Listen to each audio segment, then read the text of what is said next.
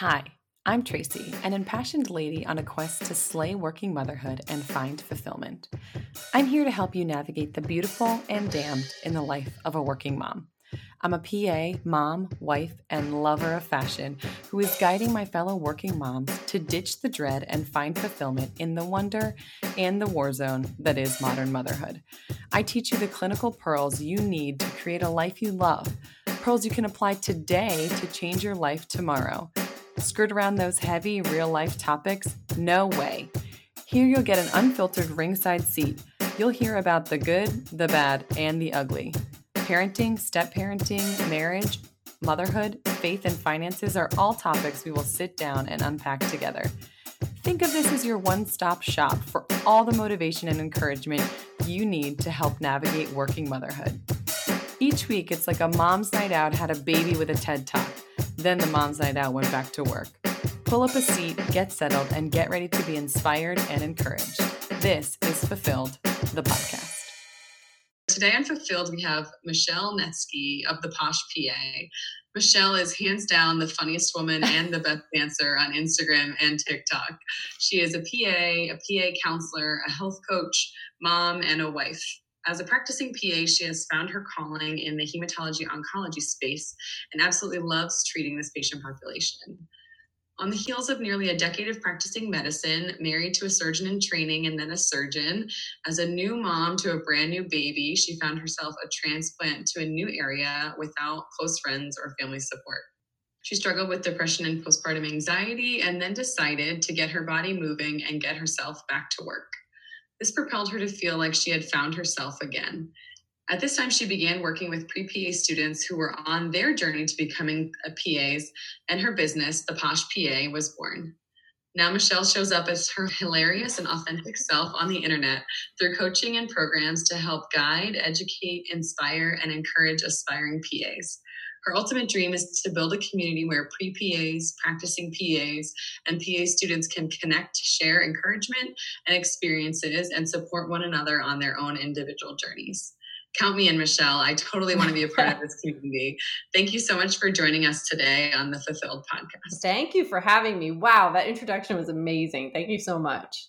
I feel like we should all do that periodically where someone writes a very flattering bio of us and like just I'm like, it to us. Starting like, to get hot. I'm like hot over here. I started like uh, you were one of the very first people that I started following on Instagram where I was like, I mean, her personality is way bigger than mine, but like if she can do it, I can do it. Like you don't know. That was like the it's so funny because I just got asked to write something that was like, what was the hardest part of you starting this business when you already had another career? And my number one answer was putting myself out there. Do you believe that?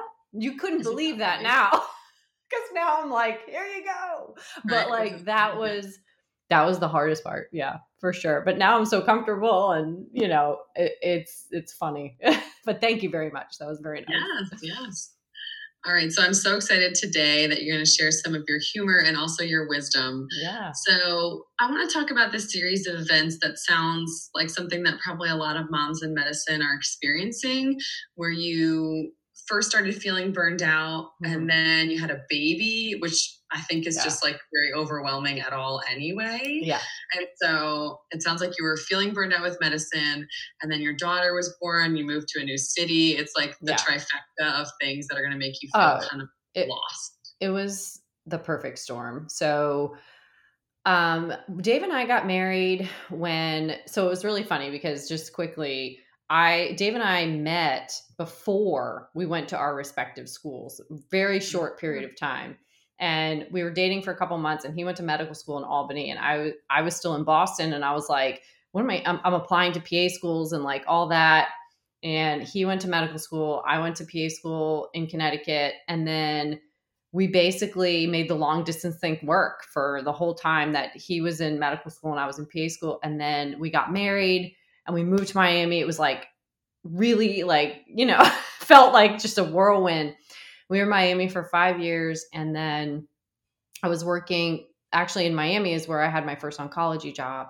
And I loved it. And we were there for, you know, five years. And then we moved to Texas for his fellowship.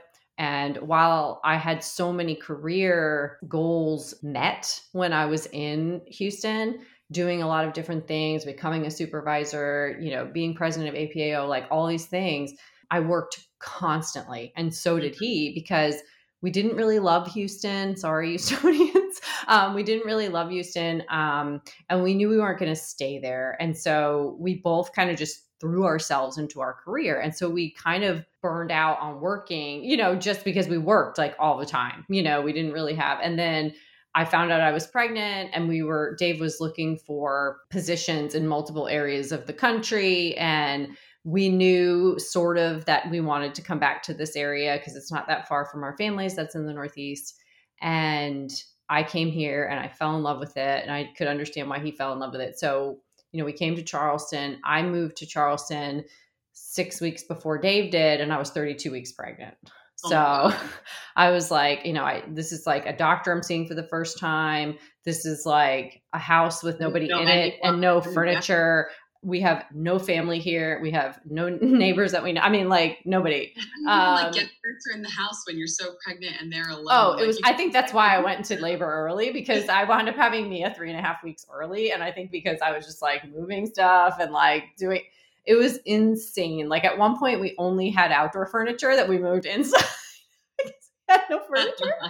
and then I was doing August, and then you know Dave arrived and literally, I'm not joking you. She came three days after he showed up here in Charleston. My mom uh-huh. was with me like for a while. And then I'm like, woke up one morning and I'm like, what is this situation? Like, I don't feel that good. And then like my water broke. I'm like, what's happened? I'm like, this is like, I'm a medical person, but this is like early. Like, it's crazy. So we went and yeah. So I, it was just, you know, when I was in Houston, I worked really hard. I had a lot of administrative responsibilities. I, I probably worked 60 plus hours a week. Dave was mm-hmm. working like crazy. And at that point, like when I left Houston, I was like, I need a break. Like, I need a break from this. And I don't think I can go back to work like in this capacity after I have her. Um, I can't work this much and I don't want to. Like, I'm actually starting to hate my job. Like, I don't want to work this hard. I don't want to be bitter I don't want to come home and talk about it like all the time in a negative way. And so when I had her, I um, had kind of some connections that I might start part time, like going back to work. But I had her, and the delivery was fairly straightforward. But then I had a little trouble with like the afterbirth part. They told me everything was fine. I came home I looked at that child and I like started crying like you cannot imagine. And so when I saw my my OB like after the first 2 weeks she's like, "Oh, it's probably baby blues, like see this person, see this person." I'm like, "You're right." And then certainly after the first 2 weeks I started to feel a little bit better and then I had bleeding like I don't know, six weeks after. And so I went for my six week postpartum and they said, you have retained products, like in, mm-hmm. you know, mm-hmm. And I'm like, are you kidding me? Like, this was already like, I'm already not in a good headspace. And now I have this problem. And they're like, you have to go in for a D&C. And I remember being so angry, mm-hmm. like, so angry. And Dave was like, okay, like, why are you so angry? I'm like, because I already feel like this is a mess. Like, I already feel like something that's going wrong. yeah, like I'm in this place. I don't know anybody. I have this baby. She cries a lot. Like, I don't know what the problem is. You know, blah blah blah. And time because he's like a new attending, and he's working all the time because we have no health insurance, and he's like getting our health insurance and getting in, being an attending. And I'm like, I, I, I don't know. So anyway, I go in for what seems to be a routine D&C. And then at the same time, Mia is basically colicky. We don't know why. I mean, I have never heard a child scream like that in my life. Like, I took her to the doctor. They did all these tests. You know, it was just horrible. And my my parents were. My mom was like, I've never like heard a baby scream. It's like crazy. And you're like, what am I doing wrong? And like, I'm like, this baby hates me. Like I'm scr- like you know, I'm trying to breastfeed the whole thing. And so anyway, I go in for this procedure that's supposed to be like in and out in 15 minutes. I wind up the next the next thing I know, I wind up with like IVs in both arms, shaking like rigors from something. I don't know what's going on. I keep asking Dave. He doesn't want to tell me what's going on. I'm like, what what is the situation here? Like what happened? And they, I guess because I had the retained products for so long, my uterus was very friable and a little introverted and they went right through. Ah. So I had a perforation, and then they had to do laparoscopy to make sure my bowel wasn't perforated. So I wound up intubated and like all this stuff. not what you were expecting. Not what I was expecting. And then the following day felt so awful, like headache, blah, blah, blah. She's still screaming her brains out. And then the following day, I woke up and I vividly remember this. Like, I was supposed to get a haircut. It was like my first haircut, and like, God knows how long. I get up to go get the haircut. I called Dave and I was like, You have to call the hospital. Like, I need to go to the hospital. And he was like, Why? What's the problem? I'm like, I'm not safe. Like, I can't get out of bed.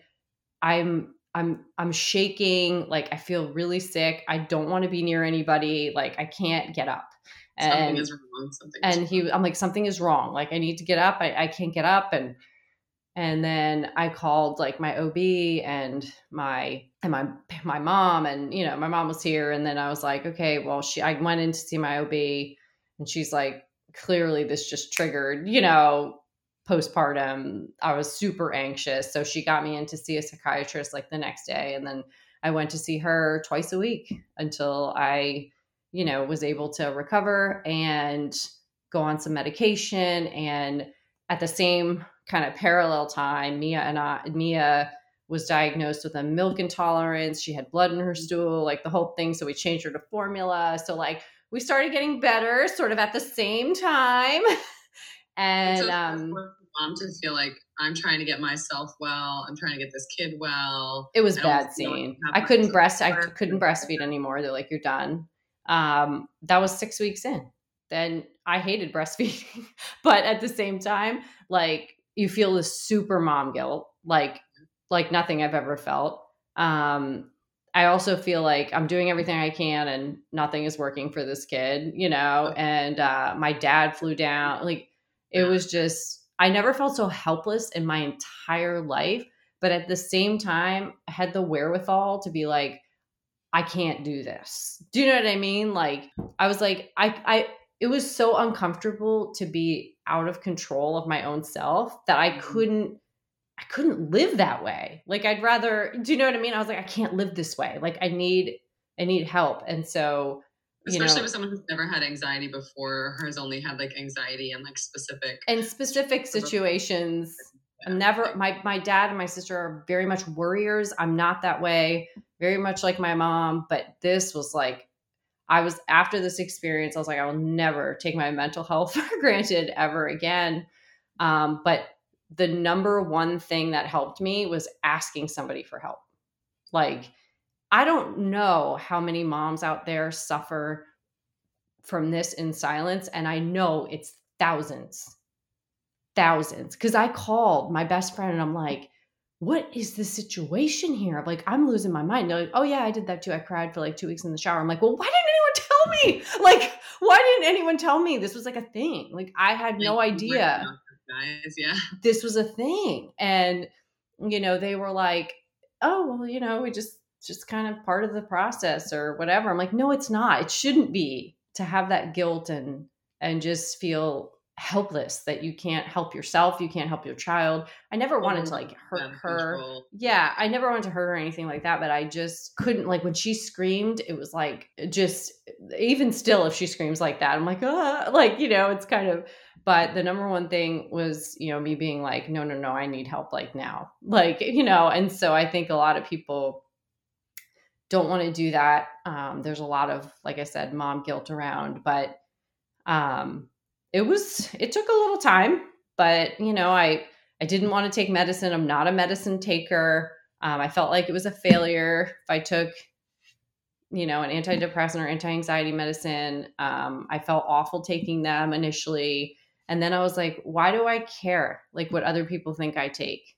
Like Right. I don't. I need to be healthy and sane to take care of this. Kid. Exactly. I need to take care of this kid. I need to take care of my house. I need to like take care of my me and be a you yeah, know myself first, and then yeah, and then so after I like changed my mindset, and you know, like I said, my psychologist is amazing. Um, slowly but surely came back to start feeling more like the person I was before I had her, and looking back in retrospect, like even though that was a super hard year of my life, like I'm so different and better because of it that I don't think I'd be where I am because it just was such a humbling experience and I feel really, really fortunate to have come out the other side, but I also feel fortunate that I'm not somebody that can live with the feeling of being out of control, where I feel like a lot of other people just keep it to themselves. And I hate the mm-hmm. thought of that for them. But I think I hear that from a lot of moms. Like they say, like, I was struggling or Yeah. like I felt like something was wrong. And even it's like, it's people who, like you and I, who Yeah. have a spouse with a career and health insurance and a parent who loves yes, like a parent. Like it's not like we don't have support. We do have support. And sometimes I felt like I had a little bit of postpartum depression after a couple of my very many kids were born. And I felt like, oh, Dan, I just feel like something's wrong. Like, I'm like, this Yeah. isn't me. I don't feel right. And he was like, oh, oh, I'm sorry to hear that. Like, I wish there was something we could do. And I honestly, like, it's so, when it's you, when, if a patient says to you, yeah, I'm struggling with my mental health. You're like, oh, like here's your referral. Like, don't, like I'll follow up and see how you're doing in a couple weeks. But like when it's you, you're like, oh, I don't know what Yeah. to do. Like I don't know who to see. I don't Right. know like how to find resources for this. I don't know like yeah, you know the OB like gives you that questionnaire, the pediatrician that questionnaire. I'm like, this is it. This is the whole screening for mental health for a human who's in charge of another human, maybe many humans. I know. Do you Yeah. feel? Do you feel? Do you no? Check, check. And they're like, okay, you're sane. I'm like, but I don't feel sane. you know? Yeah. And I remember calling my OB and being like, I, I talked to the nurse. I'm like, she needs to call me like today.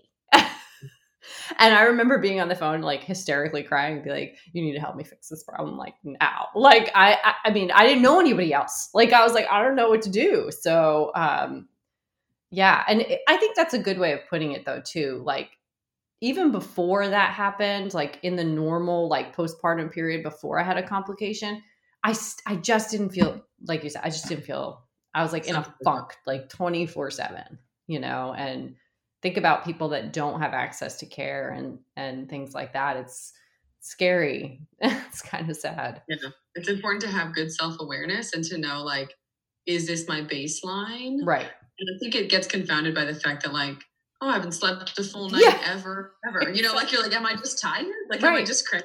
Like, It's like I'm watching Orange is the New Black in the middle of the night, pumping, feeding the baby. like- Like, I'm like, I'm- something wrong with this. Amazon all hours of the night, and I'm like, am I manic or am I nursing? Like, I don't know. Like, I mean, that to- hormone fluctuation is real. So for sure, it's for sure. insane. It's insane. But I, I again, like, I don't know. I feel like in some ways, even though the beginning was hard, my Mia and I have a strong connection. I think because we both went through a similar process, like even though we were in different places. And so, but yes, I just hope that anybody listening to this and is a new mom and just feels like I'm, I don't feel right, but just chalks it up to like bad night's sleep or, you know, just having a newborn thinks about it a little bit more because it, it it's real for sure. I mean, ask for help, and the worst case scenario is they send you to see a therapist, and like Yeah. You didn't need one anyway, and Right. like it's not gonna hurt you. Like it's not gonna hurt. Everyone should be in therapy anyway. oh my I God. think. I love my psychiatrist. I just like see her anyway. I'm like, she's like, what are you doing here? I haven't seen you in like four months. I'm like, I just want to say hi, check in, like make sure I'm like, good, um, you know, that kind of thing. So I feel like we, you know, we've talked about being self-aware in that Mhm. situation, asking for help. What's one piece of advice you'd give the younger version of yourself, the person that like yeah. Before you did this big move, like before Mia was born, where you're like on the horizon, there are big changes coming. Either a Mhm. human is going to leave my body, or we're move. I'm changing jobs. I'm changing cities. My spouse is this. Like, what do you do to kind of, or what could you have done to prepare for that so you didn't feel hmm so alone after the changes happened? Um, you know, it's hard because I'm somebody that like when I go somewhere and I'm there, even if it's for a short period of time, I kind of go all in. Like when we went to Miami, the day Dave matched, I cried my eyes out because I never knew anything except living in the Northeast. Mm-hmm. And we were going to move to Miami for five years. And I knew nothing and I cried.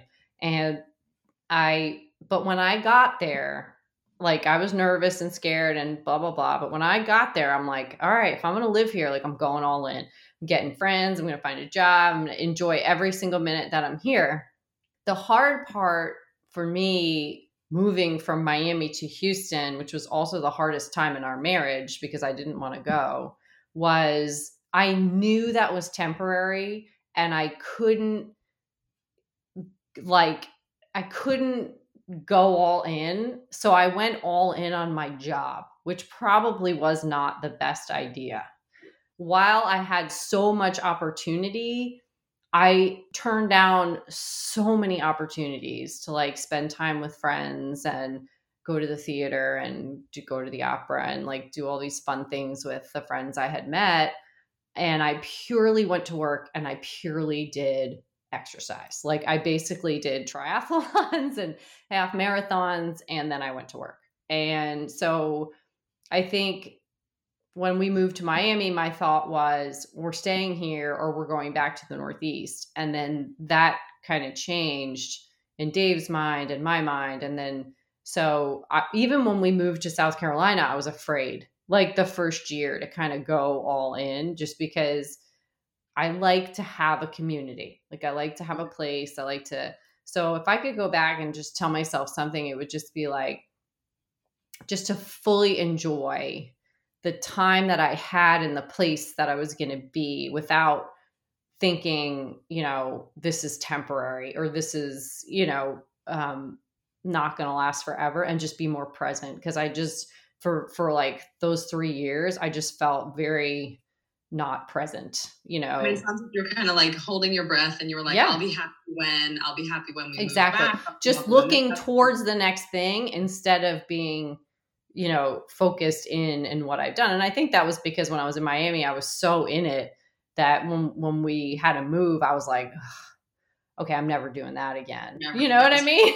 Hard. That was hard to do. And it was hard to do. so I think it's just being being more present and just being more accepting of change than I was then. And knowing that while things can be temporary, some things in your life that are temporary are the most impactful. So, mm. and that's what I know now that I didn't know then that even someone who's temporary can be the most impactful person mm-hmm. 10 years later. So, just ex- just kind of trying to be there, you know.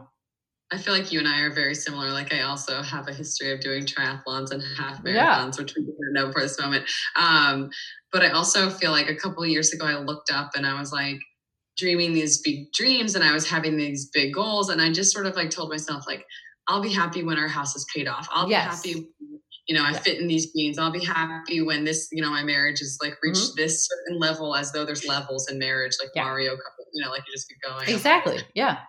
And I just, I felt like I was like so focused on the outcome that I was not enjoying the journey, which is like your whole life is the journey. Like the yes. destination, the moment in time, mm-hmm. and the getting there is that's where all the change happens. That's where all the fun happens. Mm-hmm. If you're not ignoring it, right? You know, and I'll I'll tell you the same thing. Like Dave, I mean, he trained for ten, almost ten years.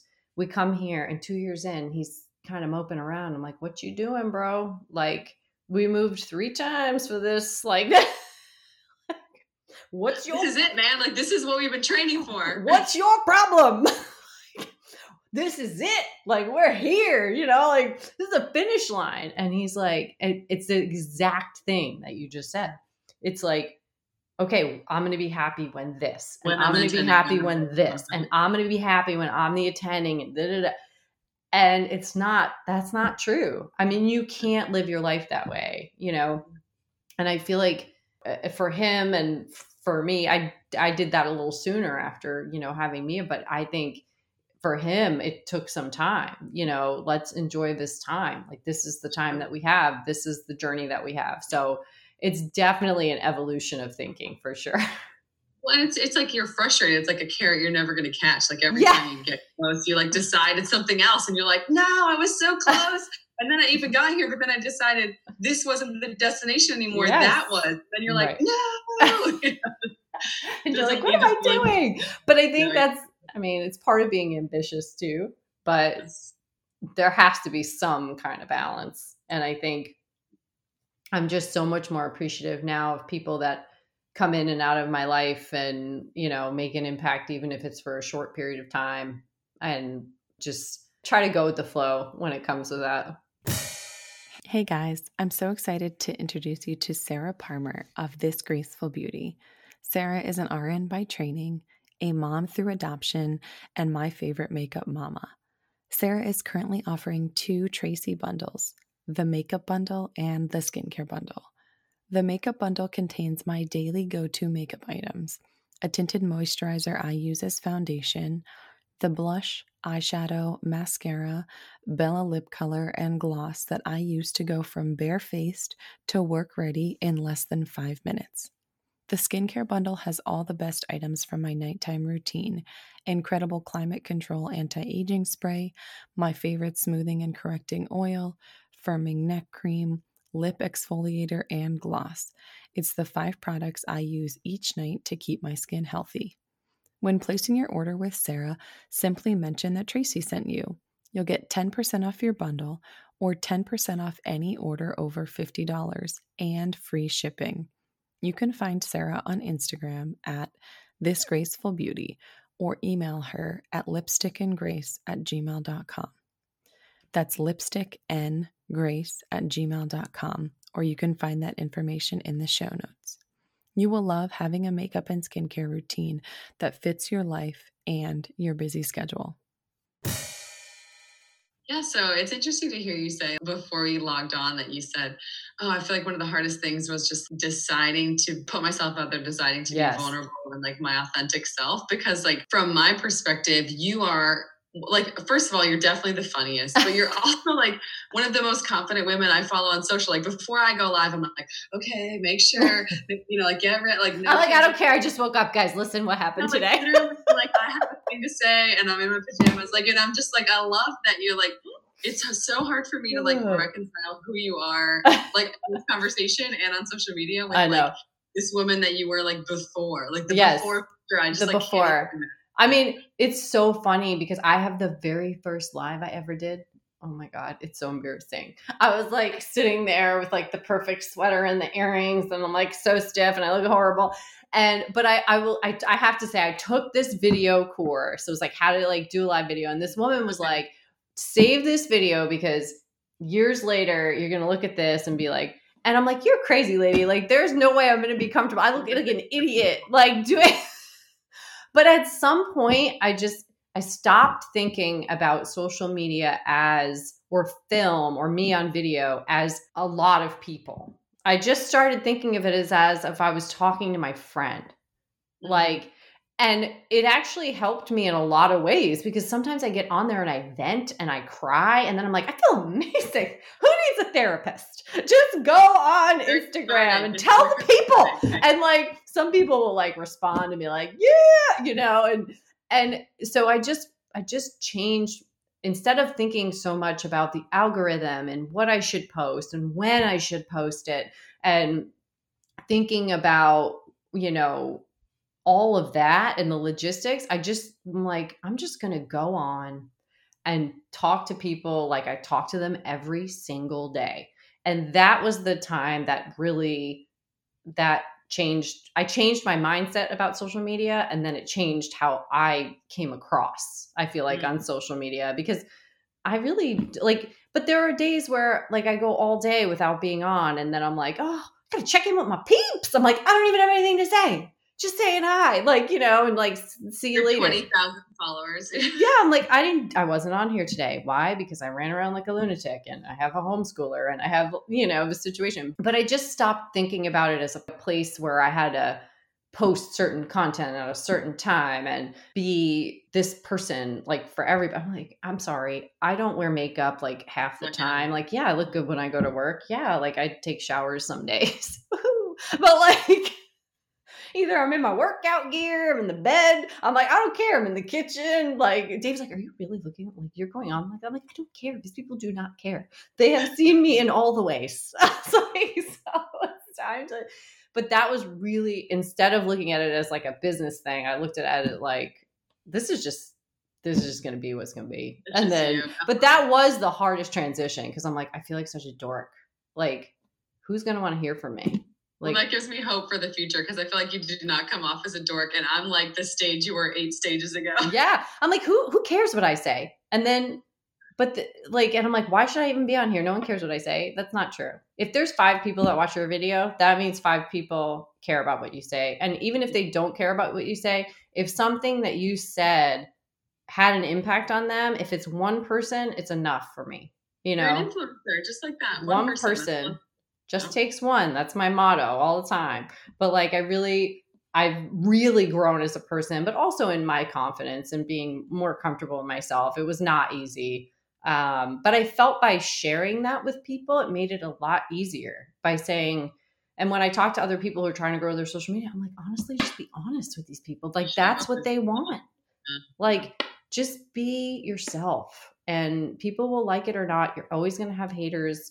You're always going to have people that love you. Like, it doesn't matter. What is your purpose? Is it your purpose to help one more person feel better about themselves? Is it your purpose to help one more person be a PA? Is it help? Is it to have one more person not feel burned out and guilty as a mom? Like, what is it? Because if you help one person do that, you succeed. And so, I just think that people really relate to people who are more, you know, genuine and and once I changed my mindset on that is when things for me personally, but also my business started to grow. So yeah. I think you can see that from the outside looking in. So I'd love to change gears a little bit. Yeah. We talked about, you know, so your husband is a surgeon, yes. which is like a crazy lifestyle. I Mhm. work with surgeons and I would, God bless, because I would never want to be married to one because they have the worst schedules, like the Worst. worst. The worst. So you have a business. You guys are two busy Yeah. professionals, and you have a daughter who I'm sure is. I mean, she's homeschooling right now because Yeah. of the pandemic. Right. Like, I'm sure she has ear infections or whatever it is that your kid has. That Yeah. someone needs to say, like, "Oh crap, we are both going to work today, but Mhm. Yeah. Is happening." So you know, with two full time working parents, both in medicine, like Mhm. both with a schedule to keep, how does that work at your house? It's predominantly me. I hate to say You're not that. alone, sister. You are not alone. Um, you know, I love Dave. Like he's my husband. He is the breadwinner for our family. I sacrificed a lot, you know, moving multiple times for him and his career while I worked as a PA, but I don't resent him for that for any reason at all. But what I learned over the course of many years was that I will always be the one responsible for a number of reasons. And it's not that he doesn't want to do it or he like he like there are just times that he just can't do it. Like well, he's responsible for post-op patients. exactly so like he you know he does the best he can you know and we altered our sort of plan for her for schools she was going to public school forever. And and then we changed to a private school because it's across the street from where we work. And he can be a participant. He can drop her he can pick her up he can go to something. If i you know if we block off his calendar in the middle of the day rather than it just be me being there all the time because then she you know just gets very glued on me and then kind of gets angry at him like she's like where are you like and she They're loves. Know she- yeah. she i'm telling you the child is so much better when he's around so much better and i think it's because she just wants him to be there you know like he's so when we were deciding to put her in when grade school and we are deciding to put her in public versus private like i never thought of sending her to a private school neither did dave. We're public school people. But it was so convenient Yeah. that we were like if you want to be part of her life like this is what we have to do.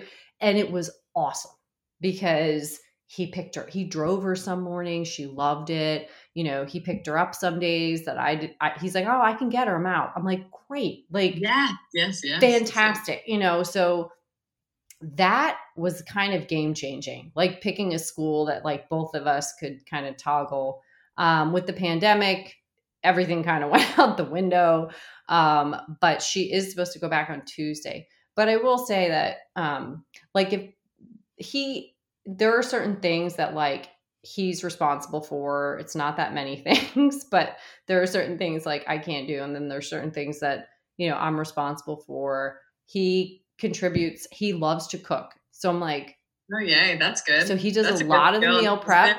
Like he does a lot of the meal prep. He does a lot of things. So like you got to find some balance you know like some balance where even though I hate doing some of the things, or if she's sick, like it's automatically me because unless he has like a research day or something like that, like it's usually me. Um, You're like, please get sick on a research day. exactly. Please, but I mean, I also set myself up in a position where I knew I had that flexibility. So how many days a week do you? So? I work three days. So I did that on purpose because I knew this was going to happen. so I was like, I'm going to do this on purpose. And um, and initially when I started working part time, I was like, I don't think I can do this. Like I'm a full time working person. Like I feel like I'm either in or out. Like I don't. What am I gonna do? Yeah, but no, it worked out great because you know when you you forget, even if you have one kid or four, the laundry, the the groceries, the the lawn, like the dishwasher, like I'm like I'm like constantly saying I would be a much better employee and a much better wife if I had a wife. Yes. like, like Yes. a full time keeper. yeah. And I'm like, listen, like we had this. So we had a nanny that was amazing um, when Mia was little and until she went to school and then she left. I'm like, oh my God, I have to do all these things. Like I have to do all the things. And so it definitely is a give and take for sure. But I feel like we've been balancing it pretty well. His schedule has been less crazy with the pandemic. So that has helped a little bit. But it's a work in progress at all times. What type of surgeon is he? So he's a board certified ENT, but he only does head and neck cancer surgery. So mm-hmm. these are not people like because people like during the pandemic they're like canceling elective surgery. It's not elective if you have a tumor in your mouth.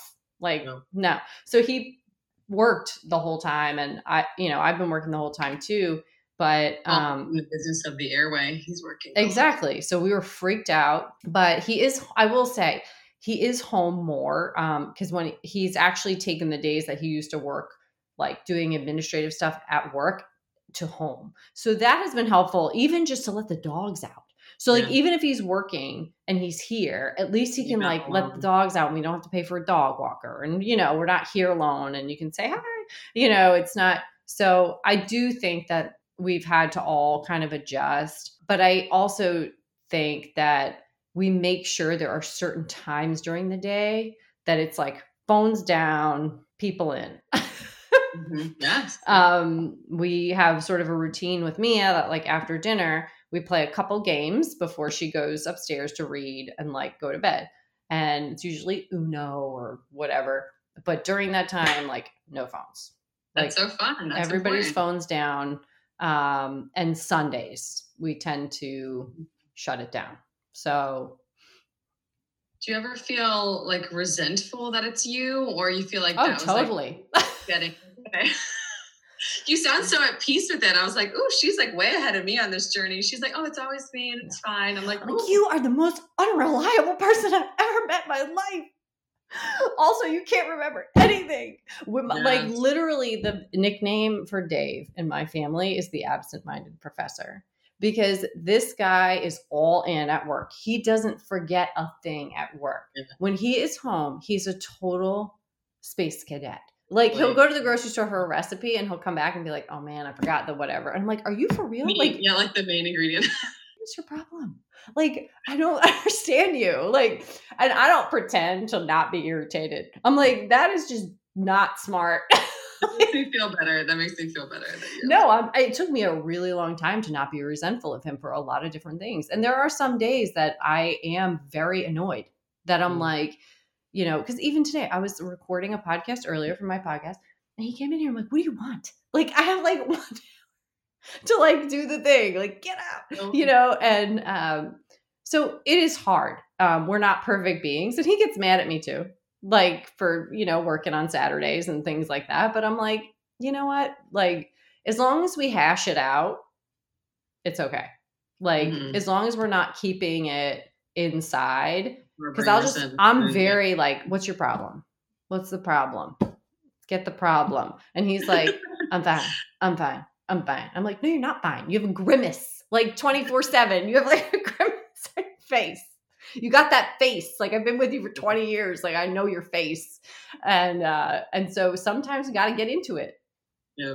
that's okay. As long as we're getting into it and not keeping it to ourselves. So Yeah, yeah, I think that's important. If you harbor resentment for too long. First of all, it doesn't bother them because they don't even know. But Yeah. They're like holding on to it like it makes you bitter. You're like, I'm just so mad at you. But I'm just gonna So carry it on myself.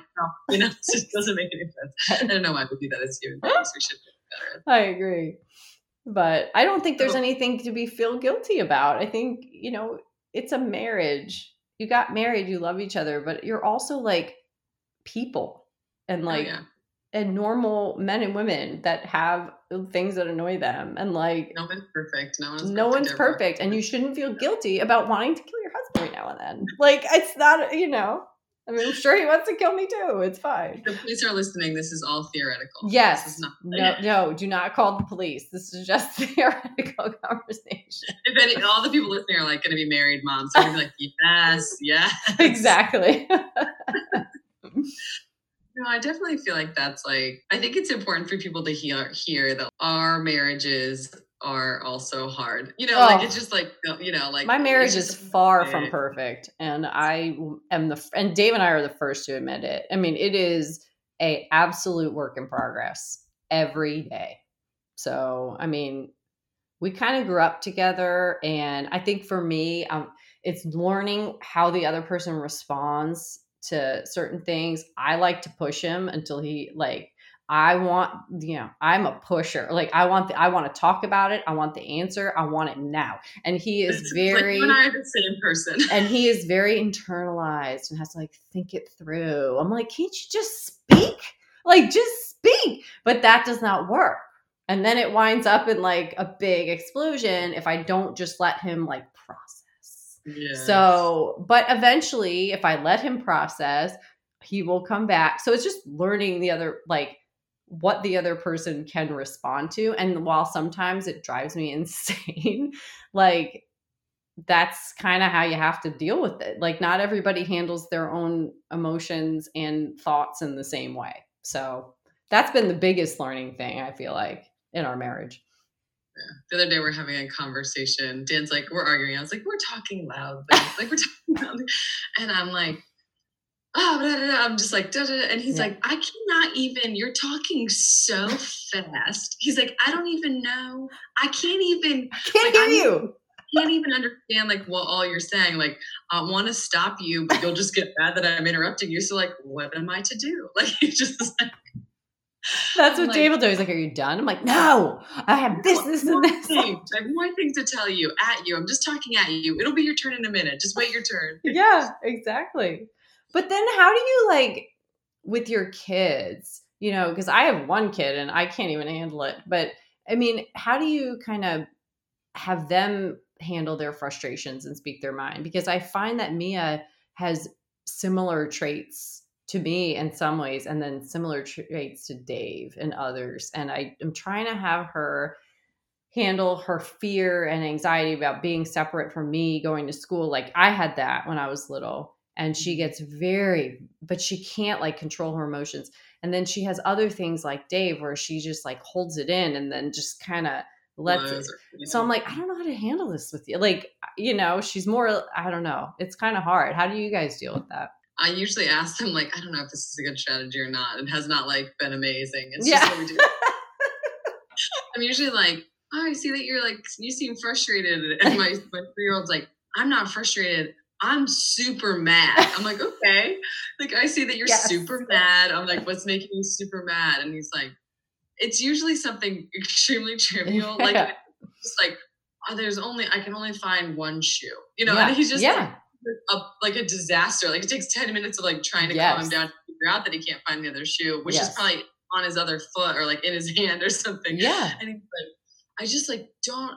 And then and then sometimes he's like, You're pressuring me. I'm like, Well, I can't, I can't help you if you're if I'm like I don't.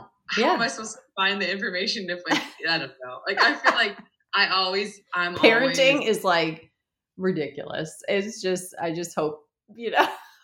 I hope I'm I, I doing really. Like. I know. I'm like. I don't know if we're like screwing 100 percent of our children on on any given day either. But I'm just like, Mom, you're rushing me. I'm like, Well, we're in a hurry. Like, Yeah.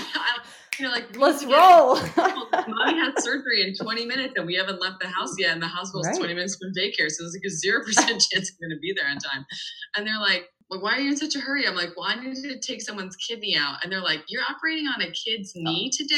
And I'm like, no. Like, just like get in the car. We can have this conversation in the car.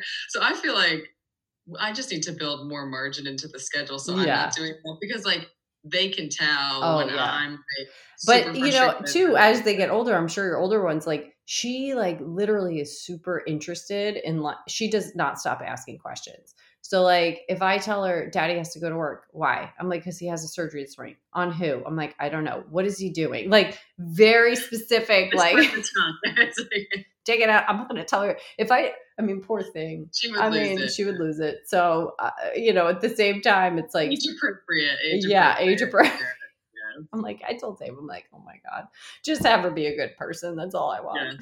You know? Our kids, well, I have two stepsons that are now sophomores and seniors in high school. Oh, wow. So they are old, like a whole different ball game of parenting teenagers Yeah. as opposed to toddlers. But one time they drew us this cartoon in a newspaper and it was called the Saturday Morning News, N O O Z E. Very clever because it was like the snooze news.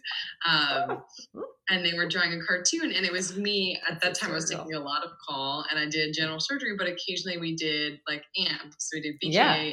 And i don't think i even had told them i was doing amps at work but i would tell them like they'd be like oh my toe my toe and i was like let's just cut it off like joking joking joking at home like oh like and then they'd be like it's better it's better i don't to cut it off. like i was totally kidding it was something my dad said for you He Oh, uh, we do that all the time, by the way. We're like, oh, we should probably cut it off. It off. And they're like, oh no, it's fine, it's fine. I'll like walk it off, you know. So they drew this picture of me, like I have a beeper. It's like back in the day. I have a beeper. I get beeped, and I go to the hospital. I'm driving real fast. There's like a cartoon. I'm driving real fast to the hospital, and then there's a patient screaming on the OR table, getting their leg chopped off. oh my god! Like, and they're like, "This is what you do," and I'm like, "So let's talk about anesthesia." Like, you know, so I talk. I'm trying to explain anesthesia Oh to a my eight God. year old. And he's like, they kill them? I'm like, no, they don't kill them. They're dead. They're just like very deeply sleeping. And he's like, someone might come in the middle of the night and cut my leg off. I'm like, nope, that's not gonna happen either. You know, I've been a mom for like Scheduled seven years, procedure. like, I have Yeah. no idea what I'm doing. And Dan's like, you're scaring them. I'm like, I'm trying. I'm trying to back out of this, but like, I got now I'm in too deep. Now You're like, I'm just gonna moonwalk out of this, right? Just like, oh, it's, it was so funny. And I have of my older kids, one is Oh, like, God. tell me about the gallbladder, like tell me about the colon, and one is like gallbladder, I'm faint, I'm feeling faint, like I can't. Mean, Mia is so the opposite. She's so inquisitive. She's like, "What's the esophagus? What's this? What's that?" I'm like, "Oh my god, please stop asking me questions. I can't." it's like we got Cooper one time an anatomy doll, and it was like it was like wrapped in like clear plastic. You could take the case off, and he'd be like, "What did you remove today?" Like, this is I'd like, disturbing, but true. but, uh, but and he was like very he's now probably like don't talk to me i'm a Yeah. teenager but then he was like show me what part of the colon so we'd like, take it out and like i was like this and he's like where does the poop go I'm like, oh my god, you're like, here." They're like, well, like, I'm like, they have a bag, That's and he's like, a bag. Like he's, like he's probably scarred for life now because I told him these things. no, this is gonna be good for him later in life. He just doesn't know it. Our kids. I feel like if nothing else, our older kids, they were ten and twelve when we started having the younger ones, and Yeah. so I feel like I should get a thank you note from their future spouse that they like know like all things like childbirth Exactly. and like all Yes. things like nursing. There was one time after Colby was born, uh, it was like he was two days old. Like we had just gotten home from the hospital. Our big kids were little. We're watching this corny movie, and at the end, like I fell asleep holding a baby. I'm exhausted. I just gave birth, yeah. and I wake up, and it's the end of the movie, and it's like this corny like. The, the boy finds his family like it's this like sappy So song yeah. I'm, I'm Yeah. not- like my face is fine, but I'm tears are streaming down my face. Like I'm like crying. I'm totally mm-hmm. losing it. And Dan, I can so I can hear him say this. The boys are like, Dad, Dad, and they're like, What's what's wrong? What's happening here? Like what's what's What's the problem over crying- there? She's crying, like she's crying. And Dan says very clearly, just don't make eye contact. Like go brush teeth. he just says. I'm like, he's like, don't engage, just ignore. Just like, ignore. Walk away. Walk away. You'll be okay. And then the boys will say, "Remember when you were a hot mess? Like after the kids were born?" I'm like, "Someday you will have a wife who's Exactly. a hot mess, and you will Call me when your on. wife's a hot mess. Thank you. You will understand. You will like you will thank me for this moment." exactly. then Cooper said, I had made like spaghetti and meatballs. I'm like pregnant out to here with one of the kids. And I'm like, I'm having a peanut butter sandwich. Like, I'm not Yeah. having this. And he's like, actually, we have a rule that you have to eat what's for dinner. And Dan's like, uh, excuse me, um, that actually, no rules. He says, no rules apply to pregnant women. Like, that's just, they don't have to follow the rules. And Cooper says, like, he thinks about it. He's probably like 14, Yeah. maybe 12, you know, and he's like, this rule will benefit me in no way ever. Like it's like I will never gain from this this exception for pregnant Yes, women. you will. Like, well, it's probably good to know it, right? Like Yeah. it's good to know Yes, later. yes, you will you for later in the life. Later You know, in the like, life. Yes. Someday, will Someday, your future wife will be very happy with this. Right? I'm like I'm, raising like the future like involved fathers of America. Exactly. That hopefully at our house. Like, exactly. So, what are you? eh, What are you hoping to tell people with this? Tell moms in medicine, you know, what this this podcast is about. Just reality, right? Yeah, so I want to share with them like stories from the trenches, like other moms Yeah. like, oh, it may look on Instagram like I have it all together. Oh God! Someone's like, "You look like you have it all together." I'm like, "Have you watched my stories?" So I just Check want them to, I just want to like normalize like Yeah. mediocrity. No, I'm not Yes. normalize just like what's normal. Yeah. And Yeah. that this is like it's a very motherhood is very demanding. Medicine is very demanding. Yes. Being a mom who works in medicine, I sometimes feel like you wake up in the morning and you have to be on. You're like, you know, wiping noses, then you're saving lives, then you're wiping noses again, then you're Mhm. wiping butts. Like it's just Yeah. like someone you at all hours of the day. So Yeah. I want people to hear that they should prioritize themselves and Yes. they can. Yeah. That if what you're doing is not making you feel fulfilled, if you feel overwhelmed and Mhm. frazzled and like your life is running you and you're not running your life, it does not have to be like that No. It's not going to change overnight but the Right. first thing that you can do is identify like oh i wish Mhm. i could stay home on a thursday and keep our house like standing and do the 13 loads of laundry that i need to Yeah. do like i wish i could go get my nails done i wish that i could go to my kids pageant but i Mhm. work you know whatever success looks like for you and it's different for me and it's different for michelle and it's Yeah. different for you you have to first decide where you're aiming Yeah. Then you have to have some hard conversations both with yourself and your spouse and probably your employer where you Mhm. say like this isn't isn't working for me i need to institute the following boundaries so that i can stay sane and stay in this game because Mhm. i think what happens is people get in to medicine and they love it or don't love it and they're kind of bumping along and then humans show up Mhm. that they made or adopted or what you know and then and you can't get out of motherhood right No. like so you're like They You're never in- go away. that's like they're, they're like 100 years old and you're still like worrying in your grave about them so like you know you can get out of medicine but you can't get out of motherhood Yeah. and so i think the thing that tends to give is that we have amazing providers Mhm. amazing clinicians amazing nurses that are saying like i i'm out and they're not they're not going part-time because they don't feel supported they're Right. not trying Yeah. to find another avenue for their skills they're just saying i can't do all the things and this thing's got to go because Yeah. it's not human so it like it's the thing i can cut from my life and Right. so if you need to do that you need to do that but i think if more people had some tools to figure out what it looked like for them Mhm. we might have less great incredible women walk away altogether I agree. Yeah. in the game Yeah, I mean, for me, like my initial goal was just to figure out, like, literally, this was like 2015 after Mia, uh, after I started feeling better. She was born in 2014. I was like, I literally have to figure out a time where I can literally exercise for 30 minutes and not want to kill my husband because like he can't be here when I go to an exercise class.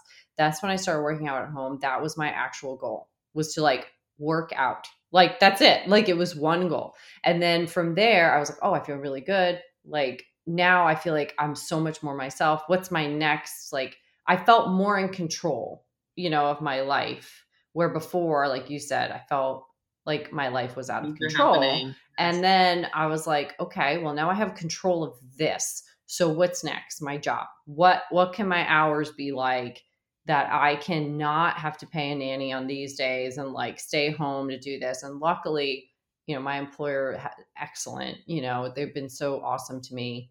Um, and then never ask, they will never offer to an overwhelmed full time mom, hey, do you want to just go part time? Because I think it would work better for your family. Like yeah. you have to ask. Well, also like I'm like I'm good at my job. I I produce a lot. Like this was my argument. Like I'm seeing as many patients as a full time. I don't need to be here every day. I can make that quota in three days. Like hands down. You know, so it was being able to articulate that. And then coming home and being like i really like this control like what what do i else do because people are like why do you ta- why did you take on this other thing and i'm like well it's not that i felt like i needed like I, I guess i did in some way but it was about me having something that was mine mm-hmm. that mm. i could control that made me happy that was a positive outlet you know for the things and so i completely agree with you like yeah, there were times where I felt totally stuck and like, what was I doing? But if you don't even take the initial step to be like, like literally my first step was so small. And, you know, it was like, try to figure out a way to get your exercise in. Like yeah, that was it. Like that was like one thing. Once I conquered that, I'm like, what's the next thing? What's the next mm-hmm. thing? And then kind of snowballed into it. But that's why like I always say yeah, I, I, have big goals, but I also need to have small, attainable ones to like make that a reality, you know, and what my life looks like. So I think that's important too, that it doesn't have to be like something massive. Like it just has to be like, I just want to make $50 to get a manicure, you know? Right. Yeah, that's it. It can be small things. And I think the thing that I was talking to someone the other day and they said, the thing about both medicine and motherhood is that the energy exchange is not equal. Right. That you are giving to your kids who like mm-hmm.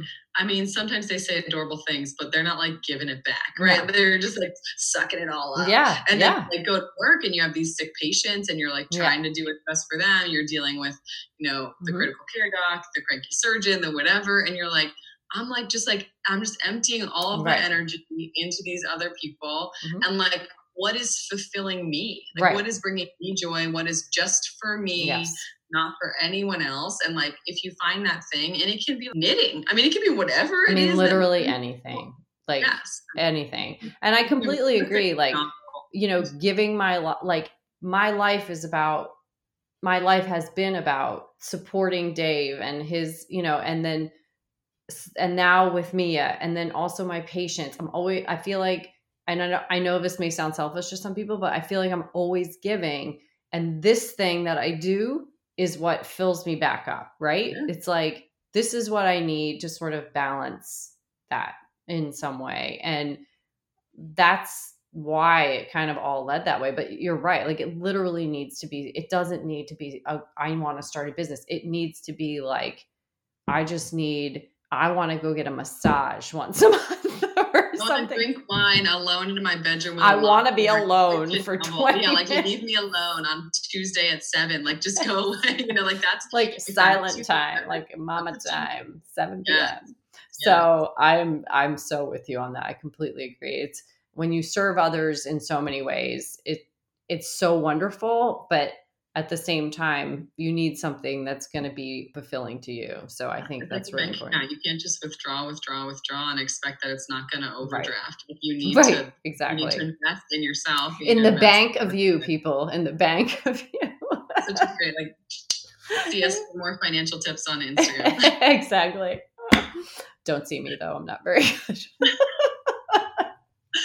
I feel like this conversation like needs to happen. I think we yeah. need to be like decreasing the stigma around yeah. mental health and motherhood. We need to be telling people that like yeah. you're not alone in feeling this way. Like we have all been there. Mm-hmm. And the only difference between where we are and where you are is that we said, I don't want to sit in this mm-hmm. empty, overwhelmed state anymore. I yeah. want to move in the direction of something better. And it can be small or big. It can be this passion project. Yep. It can be a business. It can be knitting, it can be book club, it can be yeah. whatever it is that fits into your life. Mm-hmm. And you will need to be ruthlessly intentional about it because if you say, I wish I had time to go to book club and read a book for book club, it's not going to happen. But No. if you say, like, every day I'm going to read for 20 minutes, Mhm. even if the house is burning down around me, Yeah. it's you know, like, and then you do it, and then, and then your spouse is going to be like, yeah, this is a little inconvenient that you're like reading, and you're like, well, that's life, right? Like, Figure it want me to out. figure out? You know, like you made these babies with me, like you can figure it out, man. Yeah. You know, yeah. So true. so if people, which I don't know why they wouldn't, are not following you on Instagram or TikTok, can Yes. you tell them where they can find you? Yes, you can actually find me pretty much anywhere. Michelle.theposhpa on TikTok, Instagram, I don't know, LinkedIn, I think is Michelle Nesky, all the things. I'm on, I think I'm pretty much on all the social outlets, but Instagram is my primary. I'm, I am on Facebook the same, Michelle the Posh PA, and and TikTok. So, um, but thank you so much. I really appreciate you asking me to be here. This was so fun. Yes, absolutely. We'll have to do it again sometime. Yes, absolutely. Until next time, keep on slaying your own fire breathing dragons. Thank you so much for hitting play on another episode of Fulfilled, the podcast. I have a favor to ask. If you like what you heard today, please tell your friends. Take a screenshot and share it on social. You can tag me on Instagram at Mrs. Tracy Bingaman, and you can tag the podcast at Fulfilled Podcast. And please consider leaving a review. I'd love to hear what you think, and your reviews can help other moms find me so they can grow alongside you. Oh, I almost forgot. Don't forget to subscribe so you get next week's episode automatically in your podcast queue. Instant inspiration and all the mom jokes? Yes, please. We'll see you next week on Fulfilled, the podcast.